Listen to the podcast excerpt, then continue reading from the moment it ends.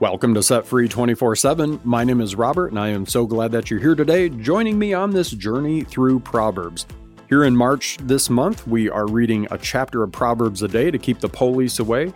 And that's the best way to be. I mean, we just don't want police interaction that end up leading us to jail and prison. It's not a way to live.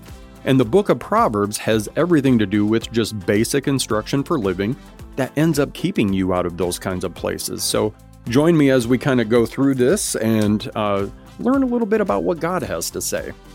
But first, we're going to see what Eugene Peterson has to say. He always has some fun little devotional pauses and stuff like that. I'm reading out of the message version devotional Bible. If you want to pick one of these up, I'll throw a link down in the comments. But he really does have a lot of nuggets of wisdom throughout the chapters, and I've loved this Bible so far. So, this says here uh, about the book of Proverbs we have a motivation problem. Proverbs is a how to book. The problem we have with it is that it tells us how to do something that we aren't particularly interested in doing.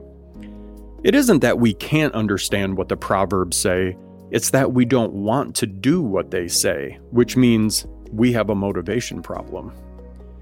One of the ways to deal with that problem is to see that the goal of the fear of God isn't competing with other legitimate goals in our lives, but rather it is a completing goal. It puts guts into the other things that we're doing. In a sense, what is being said here is that all of us want more than what we have. All of us are nagged by this inner sense of incompleteness. But Proverbs tells us what's missing. It puts a name to that meandering sense of incompleteness. What is missing, according to the Proverbs, is the fear of God and the knowledge of God. Life is far too complex to figure out by ourselves, but God will simplify it and show us the direction to maturity.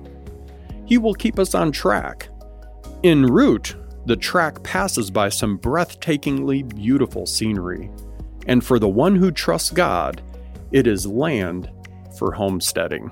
I love the way he uses words and just gives you a good full picture of exactly what God wants to do and what he's trying to do through the book of Proverbs. So we're going to jump right in here to Proverbs chapter 3 and we'll see what God has to say today. So, Proverbs chapter 3 Good friend, don't forget all that I've taught you. Take to heart my commands. They'll help you live a long, long time, a long life, live full and well. Don't lose your grip on love and loyalty. Tie them around your neck, carve their initials on your heart. Earn a reputation for living well in God's eyes and the eyes of the people. Trust God from the bottom of your heart. Don't try to figure out everything out on your own. Listen for God's voice in everything that you do, everywhere you go. He is the one who will keep you on track. Don't assume that you know it all. Run to God. Run from evil. Your body will glow with health. Your very bones will vibrate with life. Honor God with everything that you own. Give Him the first and the best. Your barns will burst and your wine vats will brim over. But don't, dear friend, resent God's discipline. Don't sulk under His loving correction it's the child that he loves that God corrects. A father's delight is behind all of this. You're blessed when you meet Lady Wisdom and when you make friends with Madam Insight. She's worth far more than money in the bank. Her friendship is better than a big salary. Her value exceeds all the trappings of wealth. Nothing you could wish for holds a candle to her. With one hand, she gives long life, and with the other, she confers recognition. Her manner is beautiful, her life wonderfully complete. She's the very tree of life to those who embrace her. Hold her tight and be blessed.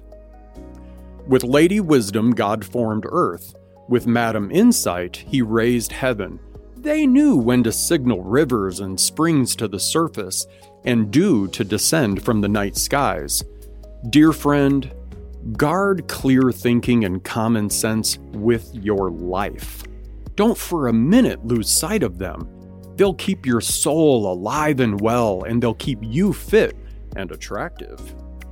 You'll travel safely, you'll neither tire nor trip, you'll take afternoon naps without any worry, you'll enjoy a good night's sleep. No need to panic over alarms or surprises or predictions that doomsday is just around the corner, because God will be right there with you. He'll keep you safe and sound. Never walk away from someone who deserves your help. Your hand is God's hand for that person.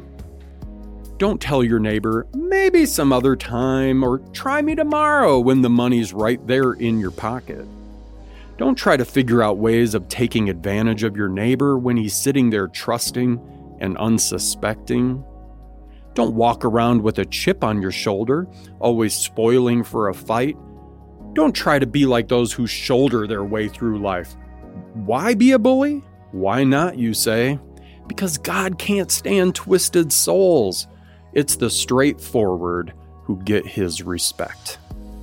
God's curse blights the house of the wicked, but he blesses the home of the righteous. He gives proud skeptics a cold shoulder, but if you're down on your luck, he's right there to help.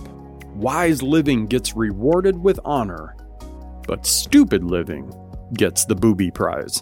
And friends, I'll tell you from personal experience, the last thing you want is a booby prize. No good. And that's the end of chapter 3. What stood out to you today?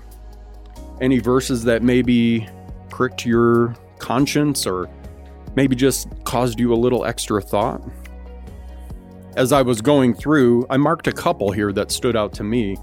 The first ones were the earning a reputation for living well in God's eyes and the eyes of the people. So, after being released from prison in 2015, I realized that my reputation with people and with God mattered. And so I worked very hard to craft what that was and what it looked like. Trust God from the bottom of your heart. Don't try to figure out everything on your own. Listen, there's a lot of things I have zero clue about, but I trust God and He ends up making a way. He ends up showing me how. So don't try to get it all figured out before you start something. Sometimes it's better to just start and let God figure out the details along the way because us humans, man, we can overthink something, overcomplicate it, and just get muddied down in the details of things. Don't do that. If it's something that God is placing on your heart, don't overthink it. Just be obedient and move forward. Listen for God's voice in everything that you do, everywhere you go. I love that. One of the prayers that I have started praying now before I go out into the public or anything, even doing this, is just allow me to cross paths with the person that may need it. Show me the people who need to be in my space and give me the words to say to however you want me to interact with them just give me those words and give me the opportunities to be your hands and feet and voice sometimes. It's the child that he loves that God corrects. Whew. Yeah, I read that while I was in jail one year and I was like, man, God must really love me because here I am. so, uh, and the other one, never walk away from someone who deserves help. Your hand is God's hand for that person. Friends, it's not saying like you just got to go out and help every single person and and just empty your wallet for everybody that you see that is in need. There's a lot of people in need.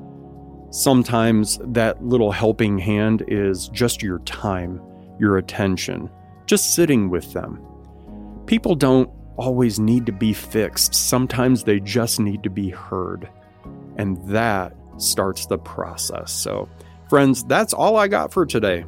That was Proverbs chapter 3, short, sweet, to the point, and, man, you get your daily dose of Proverbs, a little bit of wisdom, and it's keeping you out of jail and prison. So, what's not to like? So, give me a like, give me a share, send all the prayers my way. I can always use those, and I will see you here tomorrow for Proverbs chapter 4. Have a great day.